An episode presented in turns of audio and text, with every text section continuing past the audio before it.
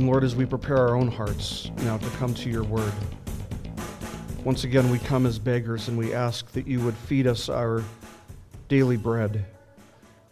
Feed us our daily portion, O Lord, from your word. Again, you know what we need. You know where we are. You know who we are. You know what our needs are. You know where we need to be rebuked, where we need to be encouraged. And we remember that your word is sufficient for all of these things. And so we pray that the Holy Spirit would give us uh, illumination, would give us understanding, that we may keep your word in our hearts, and that we would be not only hearers, but doers for the glory of Christ, our Savior. In his name we pray. Amen. Well, if you have your Bibles with you, please turn to 1 Samuel chapter 17. We'll be finishing our study of 1 Samuel chapter 17 today. Uh, it might have seemed more natural to have ended chapter 17 with our previous sermon, in which we saw uh, the battle of David and Goliath. But uh, as you'll see today, there's actually a contrast that we'll uh, be looking at that uh, happens in the, the last few verses of chapter 17 and the first few verses of chapter 18. So today we'll be looking at 1 Samuel chapter 17, verses 55 to chapter 18, verse 5, as we continue in our study of 1 Samuel. Now, you might have noticed uh, that as we were just praying, and I, I'm sure that you've all noticed, or at least most of you have, that every week as we pray before the sermon, uh, that I pray for another church in our area. Uh, specifically, I, I, try to pray for one specifically near to us, uh, specifically in our own area. And sometimes it's just kind of a general prayer, uh, especially if I haven't you know, heard from that pastor in a while, if, we, if he and I haven't touched base in some time, uh, and I assume that things are going well, I'll just pray something general, like, you know, I pray that God will bless them and, and keep them. Uh, but sometimes, especially if I've been, you know, more in touch with that pastor, uh, sometimes it's more specific than that. If I know the pastor has been encountering some type of trial in his ministry, some type of difficulty going on in the church, you know, I might lay out a few details, but I try to pray for a church in our area, not just us, but another church in our area every single week. Now, if you think about that from the world's perspective for just a moment, that's going to seem like a very, very strange thing. From, again, from the world's perspective, that is a very strange thing if, if you think about it, I think it's very unlikely that uh, you would find business owners who are in the same, uh, you know, same general uh, market, uh, trying to reach the same people, uh, praying for one another, hoping that the other will have uh, greater success than they have. but when it comes to churches, here's the difference we're not competing with one another. We're not competing with other churches. Christians aren't competing with other Christians. That's not the way it works in God's economy. And the reason for that is simply this we are simply to be faithful to the Lord. But we recognize that God is sovereign over all things, including the results of our ministry. And so we focus on what we can do. We focus on being faithful and we trust that God is responsible for the results of our ministry. We're not responsible for the results of our ministry. God is the one who takes care of that, and He alone takes care of that.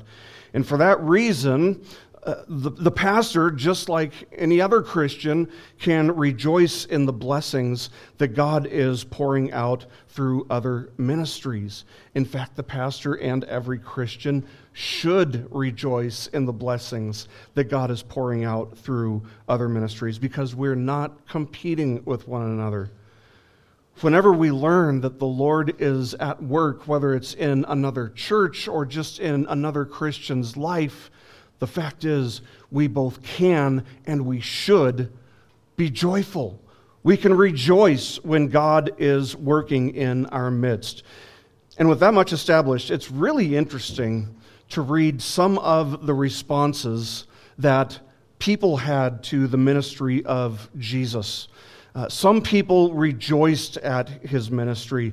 Uh, if you think about the, the lepers who were healed, the 10 lepers who were healed and went away rejoicing, only one of them came back uh, to worship Jesus and, and to thank Jesus. But we also read of people like the, the Pharisees and the scribes who never uh, rejoiced over Jesus' ministry. In fact, the, the thought of, uh, of rejoicing over Jesus' ministry um, never seems to have crossed their mind. The, the thought of rejoicing at the work that God was doing in Jesus' ministry, it, never happened. They, they never even thought about that because they hated Jesus' ministry. And that was at least partially, uh, if not entirely, for many of them, because they saw Jesus as a threat to their position. And so they saw him kind of as competition.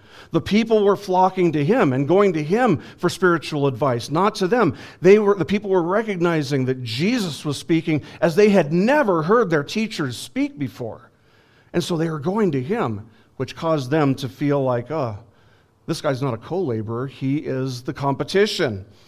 Now, there's one very interesting story uh, of Jesus healing a man, miraculously healing a man, only for the people in that region, in that community, to be absolutely outraged. In Mark chapter 5, we read of Jesus taking the disciples across the Sea of Galilee into the region of the Gadarenes. And while there, they come upon a man who was possessed by many demons.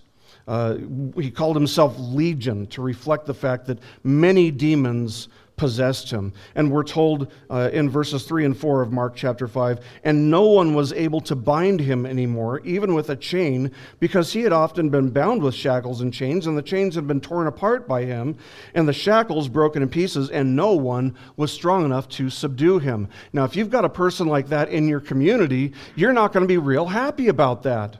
But the fact that he was severely afflicted by the demons is revealed, as we're told in the next verse, verse 5, that constantly this sounds like somebody who would really be disrupting your region, really disrupting your whole neighborhood repeatedly. But to cut to the chase here, Jesus heals this man, uh, setting him free from the possession and, and the affliction of this legion of demons. And based on everything that we've been told about this man and what he had been doing for who knows how long, you would think that the people in that region would say, Oh, thanks be to God that this man has been set free.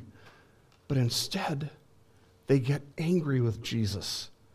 And the reason that they were angry is because Jesus had cast these demons, the legion of demons, into their herds of pigs.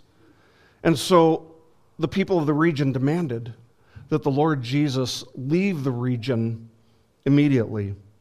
And what we learn from that story is that the reason that these people did not rejoice is because they valued their own things, in this case, pigs.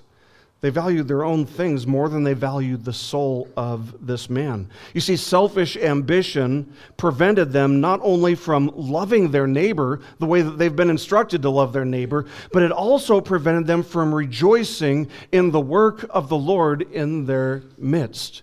And the fact is, selfishness will do that. So today we're going to be continuing our study of 1 Samuel, looking at chapter 17, verse 55 to chapter 18, verse 5. We're at the point in this book, in this text, where David has just defeated the giant, Goliath of Gath, on the battlefield. And while on one hand we can say that it was, it was David who did it, it was a work of David, we know that ultimately it was God who delivered David uh, from his enemy, delivered David's enemy into David's hands. And uh, that was David's confident hope, and we should see it the same way that David did, that ultimately it wasn't David, it was the Lord working through David. But in the verses that follow, that we come to today, we see two very different reactions to the work that God had done through David in their midst. We'll see that Saul's reaction was very strange, to be honest. It was cold, it was to rejoice. So, the point of the passage that we come to today is that when we've been truly set free from worldly thinking and from selfish ambitions and selfish concerns, we're free to truly love our brothers and sisters in Christ and to rejoice over the work that God is accomplishing in and through them.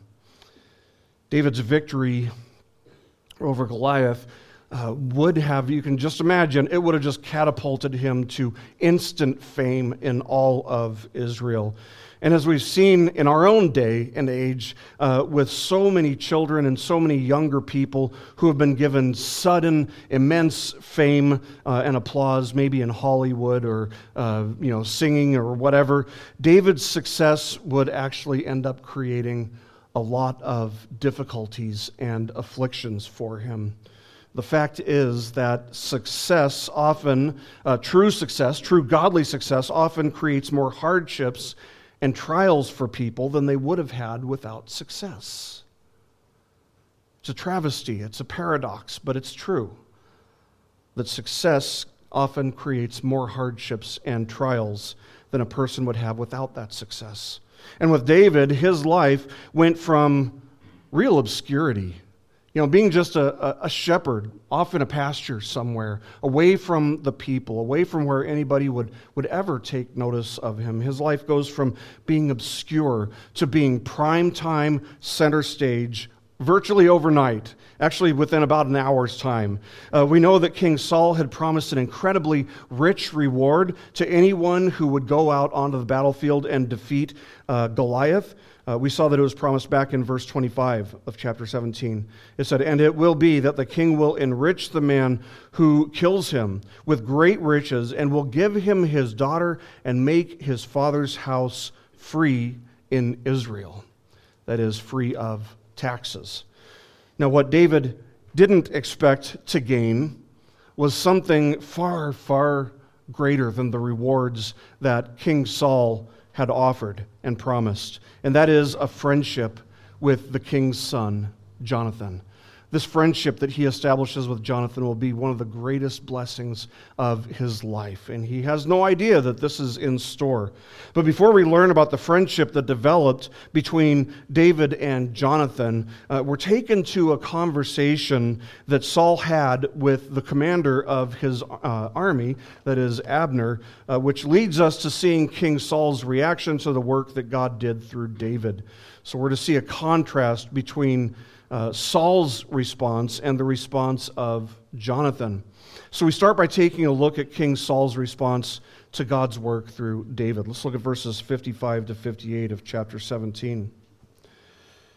It says, Now when Saul saw David going out against the Philistine, he said to Abner, the commander of the army, Abner, whose son is this young man? And Abner said, By your life, O king, I do not know. The king said, You inquire whose son the youth is. So when David returned from killing the Philistine, Abner took him and brought him before Saul with the Philistine's head in his hand. Saul said to him, Whose son are you, young man? And David answered, I am the son of your servant, Jesse the Bethlehemite. So this actually takes us back in time to be, before David defeated Goliath, to a conversation that took place between Saul and Abner uh, while David was leaving Saul's presence before he goes out onto the battlefield to face Goliath. And we see that Saul had inquired, had asked uh, of Abner, Whose son is this young man? To which Abner responded, I don't know. And so Saul gives Abner the responsibility to find out whose son is this young man? Now, there's a whole group of liberal scholars who have tried to argue that this conversation is proof that the Bible has contradictions or that there are two different texts that were merged together to form one here. They'll point out that King Saul had already been acquainted uh, with David. Uh, David, after all, was uh, brought in to play his harp for Saul to give him, uh, to give him peace of mind. Uh, but Saul doesn't even seem to recognize David in this passage. Or does he?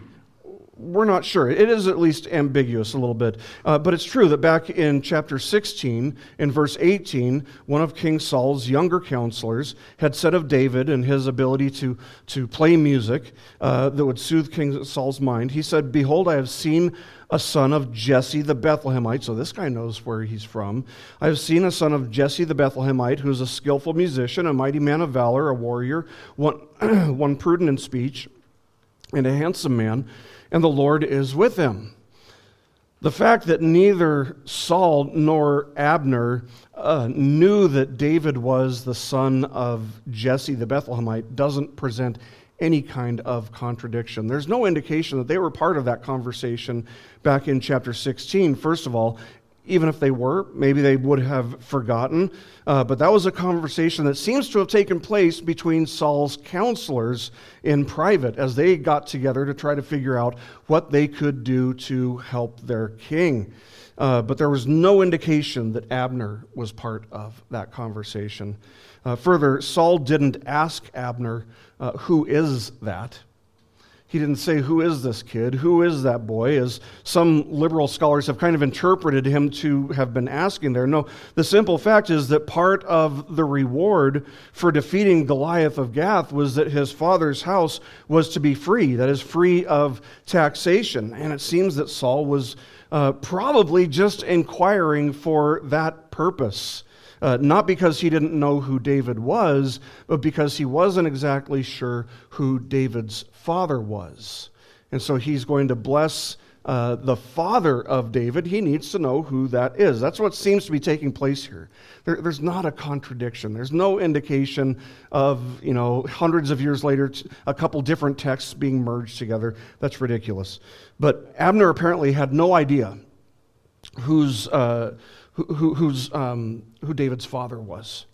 But since David had emerged from the battle victorious, uh, it gives him an opportunity to find out. And so he, he brought David to go before King Saul once again, still so fresh from battle that David was still carrying Goliath's head in his hand. And this is where it gets weird. Because the natural thing to do when somebody has freed you from captivity or from enslavement is to express some type of gratitude toward that person, some type of thanks toward that person, in some way, shape, or form, at least congratulate them, something. But you should note here that King Saul does nothing of the sort. Instead, what we see is that he's just rather cold with David. Uh, he's very uh, impersonal and indifferent, even, maybe apathetic toward him. And he asks him, Whose son are you, young man? That's the first thing you've got to say to David after he did this. There's no praise the Lord. There's no hallelujah, look what you did. Look what the Lord did through you. There's no even, hey, you know, I doubted you, kid, but you proved me wrong. You know, something, something to express thanks or congratulations, but there's nothing like that. There's, there's not even a thank you for freeing Israel from enslavement to the Philistines, which was exactly what was at stake, if you remember. So Saul somehow doesn't see this as an occasion to rejoice in the Lord's victory, which reveals so much about King Saul's heart, as if we didn't already see the results of his sinful heart so many times up until this point. But this reveals again, once again, how far from God King Saul's heart is, how hard, how cold his heart is. I think it's safe to say that King Saul is perceiving David to actually be some kind of threat to his kingship, to his throne. Maybe he's already starting to feel a little bit suspicious about David, perhaps suspicious that David may plot to overthrow him whatever the case, if you were to fast forward to chapter 18, verse 9, uh, we'll be told there that Saul looked at David with suspicion from that day on. Well, that's not very far away. So I suspect that that perception of David as, as being a threat, somebody to be suspicious of, uh, that that is already starting to form at this point. Because the fact is that God's people always know, almost as an instinct of sorts. God's people always know that God's work, number one, it's always good. And number two, that we both can and we should rejoice whenever God works in our midst. Whether it's something that we like or whether it's something that we dislike. If we dislike it, the problem's with us, right? We need to repent. But we can always rejoice when God's work is being done in our midst. And we know this instinctively. Now, contrast this reaction where there's no celebration, no congratulations, no, no gratitude, no thankfulness. Contrast that with the reaction to the victory that God will give Israel on another occasion under David's kingship in 2 Samuel chapter 6. In verse 5 there we read David and all the house of Israel were celebrating before the Lord with all kinds of instruments made of fir wood and with lyres, harps, tambourines, castanets and cymbals. So there's this national celebration that's going on there under David's kingship when he's king. But here in the end of chapter 17, there's no celebration at all. There's not even a word said about it. No national celebration, no rejoicing over God's good work being done in their midst. None of that under King Saul. And the reason seems to have been that he felt threatened by David. He viewed David not as a servant of the Lord, but as somebody who was really just competition, ultimately. Again, that is a worldly way of thinking. And what we've seen from Saul over and over and over, every single time, is that's the only type of thinking he knows how to produce. That is the way that the world thinks. That is the way that the world operates. And the world's ways of thinking, you know, let's say, for example, I have the most successful sandwich restaurant in town, and some other sandwich restaurant moves into town. You know, I, I view them as competition, and I do what I have to do to maintain my restaurant's position as the best uh, sandwich restaurant in town. In fact, I, I'd say that this kind of thinking is, is common in, in every secular field, just about. I, in fact, I'd say that that kind of thinking could be found in every secular job that I had prior to ministry.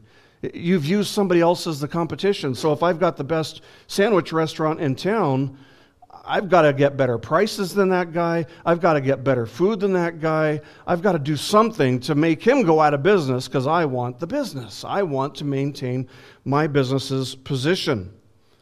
But this is not the way that Christians are to view or treat other Christians, or how one church is to perceive or treat another church. See, it is possible for Christians to perceive one another with almost a sense of contempt. Contempt that's driven by things like jealousy or envy or pride. Uh, we know that in the early church, uh, the church in Corinth, they started to experience all kinds of division. We read about it in 1 Corinthians uh, because of this kind of thinking. At one point, it's contempt toward one another because of who baptized who. You know, oh, Apollos baptized you. Oh, Peter baptized you. I was baptized by. Well, they're making a big deal out of these things because they're comparing one another. And so they're viewing each other with contempt. Uh, then it's jealousy and it's envy over who has the bigger and better spiritual gift. It's no wonder Paul, throughout that letter, uh, seems to have been uh, at least somewhat frustrated by the immaturity of the church in Corinth. Why? Because their thinking was so worldly. They weren't rejoicing at what God was doing in the lives of their brothers and sisters. They were comparing themselves with one another instead, which was leading to division because it was causing them to feel contempt toward one another. We see the same phenomenon actually so often in the modern church. Even though we shouldn't. We, we should have learned vicariously through the example of the Corinthians, but many haven't.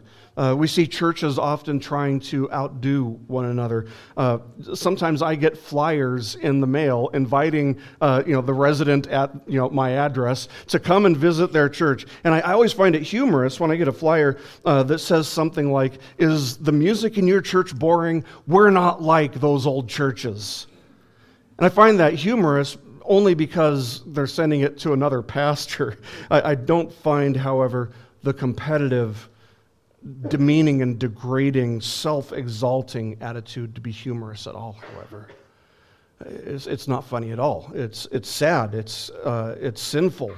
It's essentially the same attitude that King Saul had. It's essentially the same mindset that the world has that you need to degrade the competition to exalt yourself. How in the world did we get to the place where churches are doing that? It shouldn't be that way. It shouldn't be that way.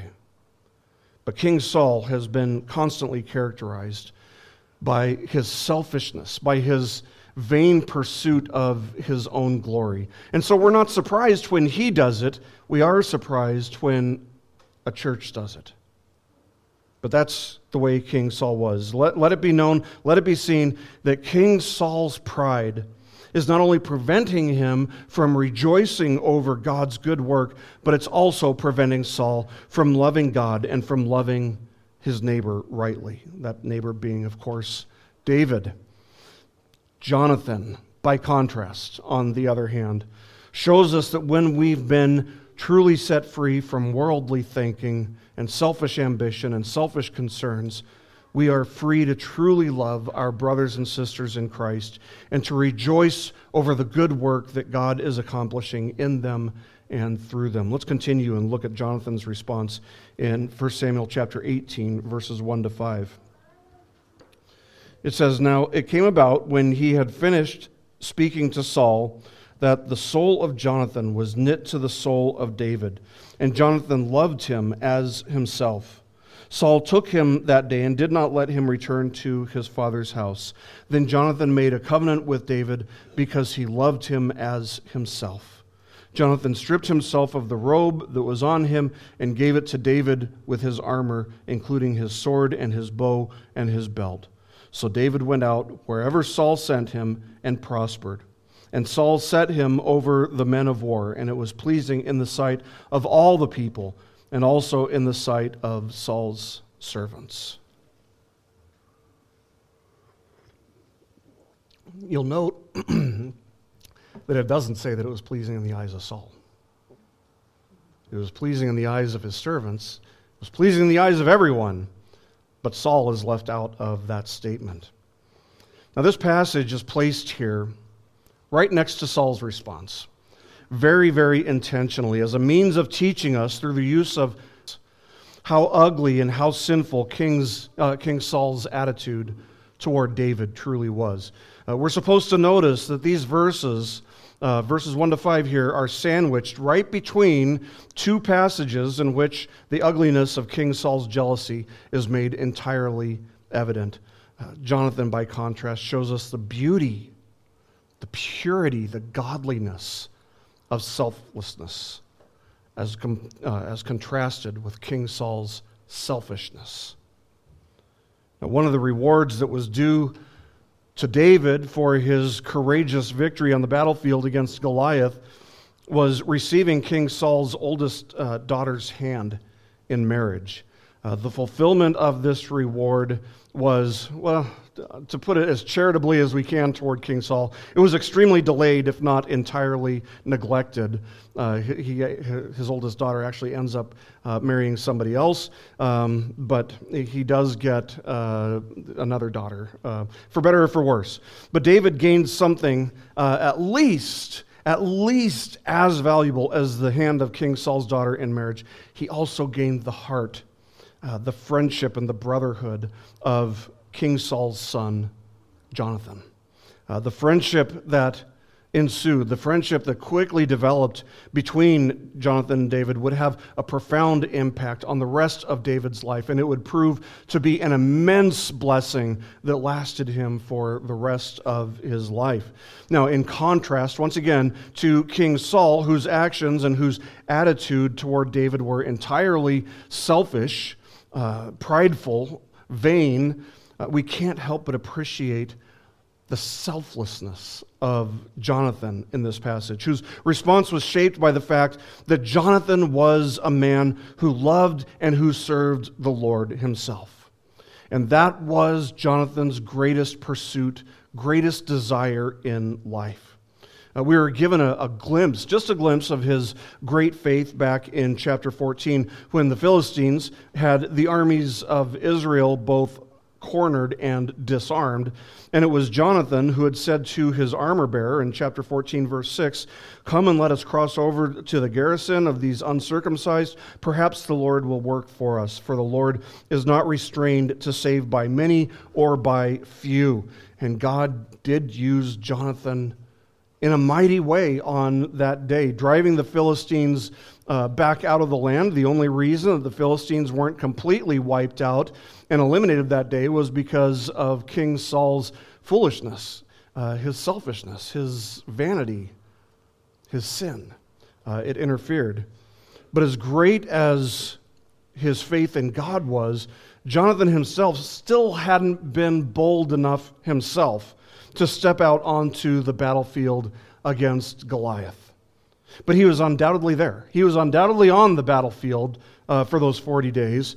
Uh, he was one of the men who had been you know, held captive by fear of this giant. Uh, he'd heard the taunts, he'd heard the mockery of God by Goliath, but he had also undoubtedly heard David's words. And he had undoubtedly been inspired by David's words from back in chapter 17, verses 45 to 47, where he said to Goliath, You come to me with a sword, a spear, and a javelin, but I come to you in the name of the Lord of hosts, the God of the armies of Israel, whom you have taunted. This day the Lord will deliver you up into my hands, and I will strike you down and remove your head from you. And I will give the dead bodies of the army of the Philistines this day to the birds of the sky and the wild beasts of the earth, that all the earth may know that there is a God in Israel, and that all this assembly may know that the Lord does not deliver by sword or by spear, for the battle is the Lord's, and he will give you into our hands one of the greatest speeches in all of military history, uh, right there in Scripture. I mean, who wouldn't be inspired by those words? Somebody as selfish as Saul, that's who. But Jonathan, Jonathan was in awe. And who wouldn't be? Who, who, who in their right mind, at least, wouldn't be in awe of such great faith being displayed before them? And the answer again is only somebody who is captivated by something that is actually far, far worse than fear of a giant. Only someone who is captivated by selfishness and by worldly thinking. But Jonathan was not captivated by selfishness or by worldly thinking. Uh, we're told that the soul of Jonathan was knit to the soul of David, and Jonathan loved him as himself. Now, this is actually fascinating because if there's anybody in the world who should hate David, who should view David as competition, it's Jonathan. Uh, so, so it's a breath, uh, a breath of fresh air because it's so unlike Saul's worldly mindset.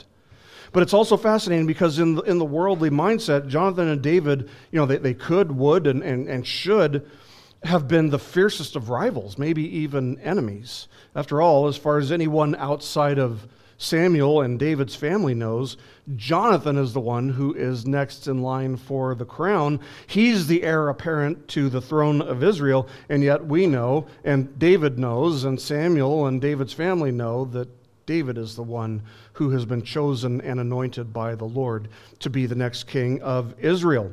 Uh, you'll recall how Saul had, at one point, after failing to eliminate the Philistines back in chapter 14, he had actually almost put his son Jonathan to death. Uh, Jonathan had been saved by the armies of Israel who stood up against their king to defend Jonathan's life. Uh, they apparently loved and greatly appreciated and respected Jonathan. And what we're going to see now is that just like they had loved Jonathan, man, they are really going to love David. And the beautiful thing about that is that Jonathan doesn't care that they love David. He doesn't care that they admire David because, in fact, he's one of them. He's with them 100%. He loves and admires David too. And so, while Jonathan would have every reason in the world, with a worldly mindset, to feel threatened by David's actions or threatened by David's faith, or to feel overlooked and forgotten because of David's victory, or to feel resentment for the way that God had used David instead of using Jonathan. Instead, he loved David as he loved his own soul. Do you see the selflessness there? That's what selflessness looks like. Now, at this point, I do think it's probably worth a word or two, which uh, is more than it's worth talking about. But I, I, feel like it's worth pointing out and saying something in regard to the wicked idea that has gained so much, so much popularity uh, in recent years that Jonathan's love for David was an erotic homosexual love. Uh, the people, let me just say this. I'm, gonna, I'm not going to uh, pull any punches here. The people who make that claim are children of the devil. Those are children of the devil who see and desire for there to be sexual perversity everywhere you look. And it's because they love and desire sexual perversity that they see sexual perversity in this text. It is absurd. Indeed, it's beyond absurd. It's to the point of just being downright evil to suggest that there is some kind of homoerotic love between David and Jonathan. Uh, the fact is that throughout the course of chapter 18, we're told that everybody, except Saul, of course, that everybody loves David. Uh, verse 16 says, But all Israel and Judah loved David, and he went out and came in before them. Verse 20 says, Now Michal, uh, Saul's daughter, loved David. Everybody loved David. And the reason was because there was such grace that was evident in David's life. But the fact is that six times in this chapter, we're told about how all of Israel, except Saul, loved David. What a sad and wicked thing, what an even pathetic thing it is to see theologians reading a homoerotic love into this text and trying to justify homoerotic love with this text. All I can say is that these sexually deviant views come from people who see everything through a sexually depraved and deviant, sexually deviant lens.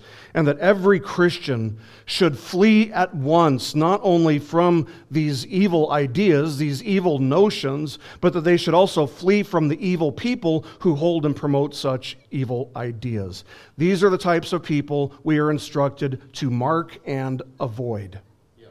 And just say, May the Lord be merciful to them.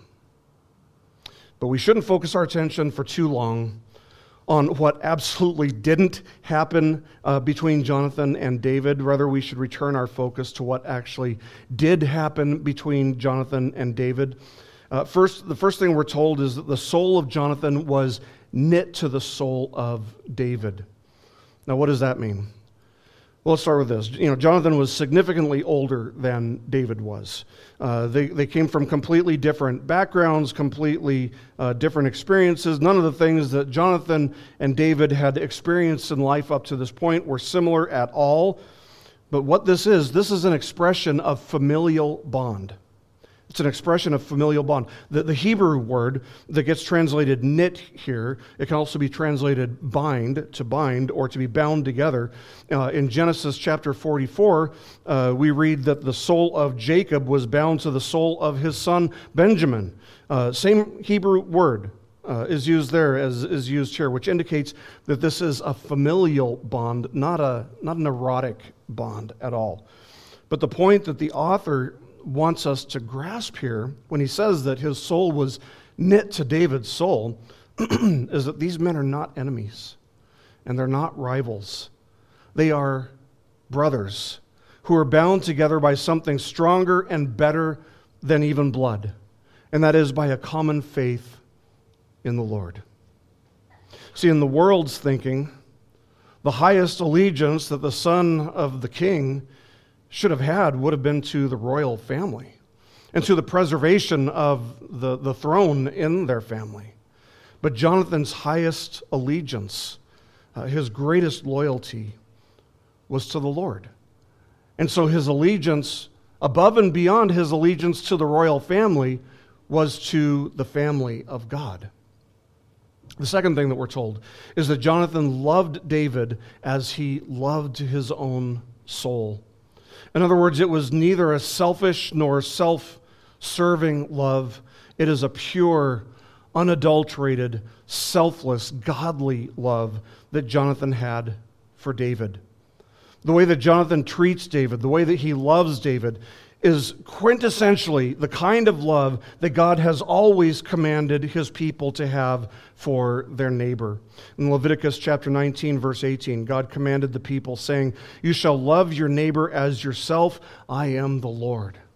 Of course, that would be quoted by Jesus when he was asked what the greatest commandment is, and he responded by saying that the first, uh, the greatest commandment is that you shall love the Lord your God with all of your heart, all of your soul, and with all of your strength, and with all of your mind. And the second is like it: you shall love your neighbor as you love yourself. And we see that in Jonathan's love for David. Uh, when Paul wrote to the Philippians, he had this kind of love in mind when he instructed them, Philippians chapter 2, verse 3, to do nothing from selfishness or empty conceit, but with humility of mind, regard one another as more important than yourselves. What kind of love is that? We call it agape love in the New Testament. In the Old Testament, it's the kind of love that Jonathan has for David. But we should understand that pride and envy and jealousy and conceit, all of these things would cause us to feel contempt toward others, especially those who, in the world's way of thinking, we would view as competition. In other words, especially those who are maybe more gifted than we are. But Jonathan is not captivated, he's not enslaved to any of these things. And so, unlike his father, he was free to love God and to love his neighbor the way that God had commanded. So, first, we see that Jonathan's soul was knit to David. Second, we see that Jonathan loved David uh, the way that he loved his own soul. Third, we see in verse 3 that Jonathan makes a covenant with David. Now, what's a covenant? A covenant is a binding agreement. And we should see here that it appears to have been initiated by Jonathan. Jonathan took the initiative in making this covenant with David because Jonathan was the one who was in the position of authority, right? So Jonathan was the one with the prince's crown. So, what exactly does this covenant involve? What becomes evident in the following verse, if you look at verse 4, is that it involved a voluntary surrender of Jonathan's personal rights and privileges for David's blessing and a personal endorsement of David before the armies of Israel. In other words, to, to use the words of, of the Puritan commentator John Gill, it was, quote, a covenant of friendship. They entered into a solemn agreement to keep up and maintain a cordial respect to each other and to support each other's interest both in life and after death, end quote. In other words, it was a covenant of godly brotherhood, a covenant of supreme loyalty and allegiance. And it's the establishment of this covenant that leads us to one of the greatest demonstrations of selfless, God glorifying love from one person to another in all of the Old Testament scriptures. Jonathan gives David his own robe and his own armor. There's deep, deep significance to both of those things. Commentator John Woodhouse summarizes the significance of that. He writes that, quote, Jonathan was symbolically transferring his own royal rights and prerogatives, chief of which was his legitimate claim to the throne of Israel, to David. This was nothing less than an act of abdication. And he goes on to say, David would take precedence and Jonathan would rejoice, end quote. That's the significance of that. Uh, Ralph Dale Davis, or Dale Ralph Davis, agrees, noting in his commentary that, quote, the clothes signify the person and his position. Hence, Jonathan renounces his position as crown prince and transfers, so far as his own will goes, the right of succession to David, end quote. And so there's never ever going to come a point where there's any reason in the world for these guys to come into conflict with each other. There's never going to come a point where some people are saying, well, wait a minute, Jonathan's the one who's supposed to be next on the throne, but God's appointed David, so who are we supposed to pick? The choice has already been made as soon as they meet. Jonathan voluntarily surrenders every right and every privilege he has to David. Now, this is something, again, that is so contrary to worldly thinking, and yet it's so normal in the world that we might actually start to think that it's normal. Don't go there. Don't do that. That's not normal. That's not the way we were designed. That's sinful. No up and coming politician, for example, would ever dare do something like this in our day and age. And it was no different then. You know, in the ancient Near East, uh, you, you, didn't bless your competition if you were an heir apparent to the throne, you, you assassinated him. You know, you didn't transfer the rights to the crown and to the throne to someone else who proved himself worthy. No, you did what you could to either get him out of the way or prove yourself to be superior. That's the way it works in the world. But what seems completely obvious from this passage is not only that there were no romantic feelings uh, between David and Jonathan, but also that Jonathan was able to see that God had used uh, David in a mighty way that it was God behind David's victory. And rather than feeling embarrassed, rather than feeling ashamed, rather than maybe feeling humiliated because he hadn't been the one to go out there, uh, he rejoiced in God's work and he admired David's faith. And what this does is it highlights the, the greatness and the strength and the beauty of Jonathan's faith. One commentator says, quote, this deed on his part was an act of faith. Only faith makes us willing to be the lesser. Faith causes us to surrender the rights we pretend to have, end quote. Now, what about you? Are you willing to lay down your rights or the rights that you think that you have? Are you willing to be the lesser if God is glorified? Are you more concerned with your own rights, your own privileges, your own accomplishments, your, your reputation, your accolades, all the way down the line? Are you more concerned with those things than you are with God's glory? By way of application, what does this story teach us about how we should relate to our fellow Christians? Or about how churches should relate to one another? Doesn't it show us, doesn't this story show us that there is a bond of faith that creates a brotherhood where rivalries or hostile relations would have otherwise been created? At least would have been created with a, a worldly mindset? Where sin would make bitter rivals or even enemies who are bitterly competing for the upper hand, faith makes brothers who labor side by side for the gospel, each rejoicing in the blessings and the successes of the other, and the work that God is accomplishing in them and, uh, and in the other, and through the other as well. But ultimately, what Jonathan models for us here is what a Christian is bound by covenant faith and love uh, to do toward the Lord Jesus Christ.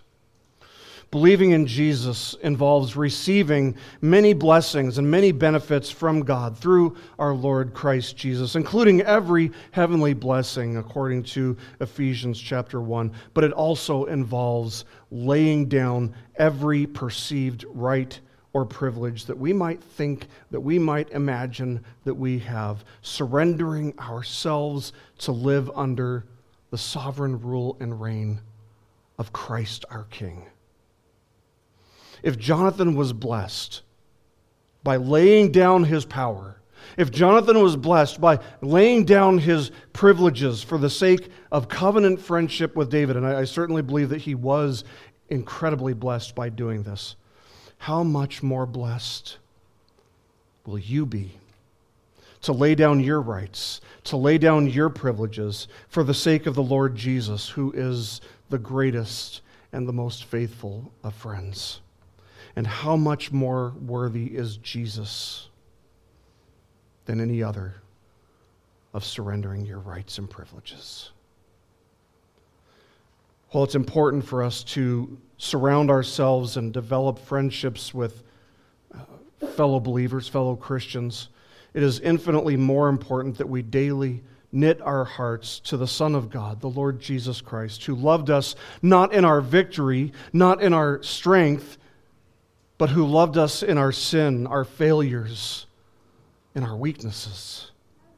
Paul writes in Romans chapter 5, verses 6 to 8, he says that while we were still helpless, at the right time, Christ died for the ungodly. For one will hardly die for a righteous man, though perhaps for the good man someone would dare even to die. But God demonstrates his own love toward us in that while we were yet sinners, Christ died for us. Just as Jonathan laid down his rights and privileges for David's blessing and benefit, the Lord Jesus Christ laid down his rights in order to fulfill the covenant of redemption that he had established with God the Father in eternity past, all for the glory of God the Father and for the benefit and blessing of all who would trust in Christ alone for their salvation.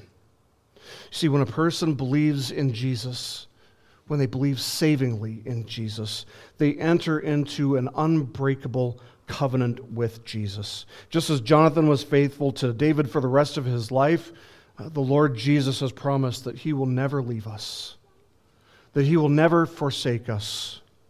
His covenant of grace will cover us. His covenant of grace will comfort us. His covenant of grace will bless us, not only now, not only on mountains and in valleys in this life, but for all of eternity and beyond.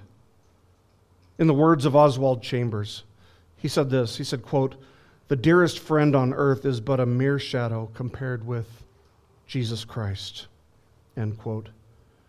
And friends, I pray that you would know that, that you would cling to that.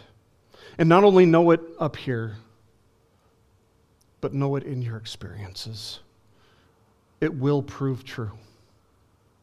Because while what Jonathan did was indeed great and beautiful and selfless and admirable and all these things, what Jesus did was even greater.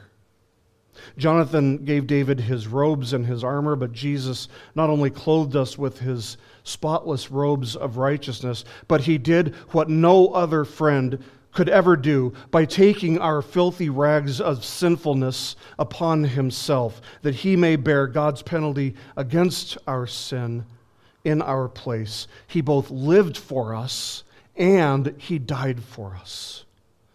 Something that no other friend could do the way that he did. And that's why the apostle John would go on to write in 1 John chapter 4 verses 10 and 11 he said, "And this is love, not that we loved God, but that He loved us and sent His Son to be the propitiation of our sins. Beloved, he says, Beloved, if God so loved us, we also ought to love one another. May our lives testify to the fact, therefore, that when we have been truly set free from worldly thinking, when we have truly been set free from selfish ambition and selfish Christ, and to rejoice in the good work that God is accomplishing in them and through them, because it's not about us, it's all about God's glory. Let's pray.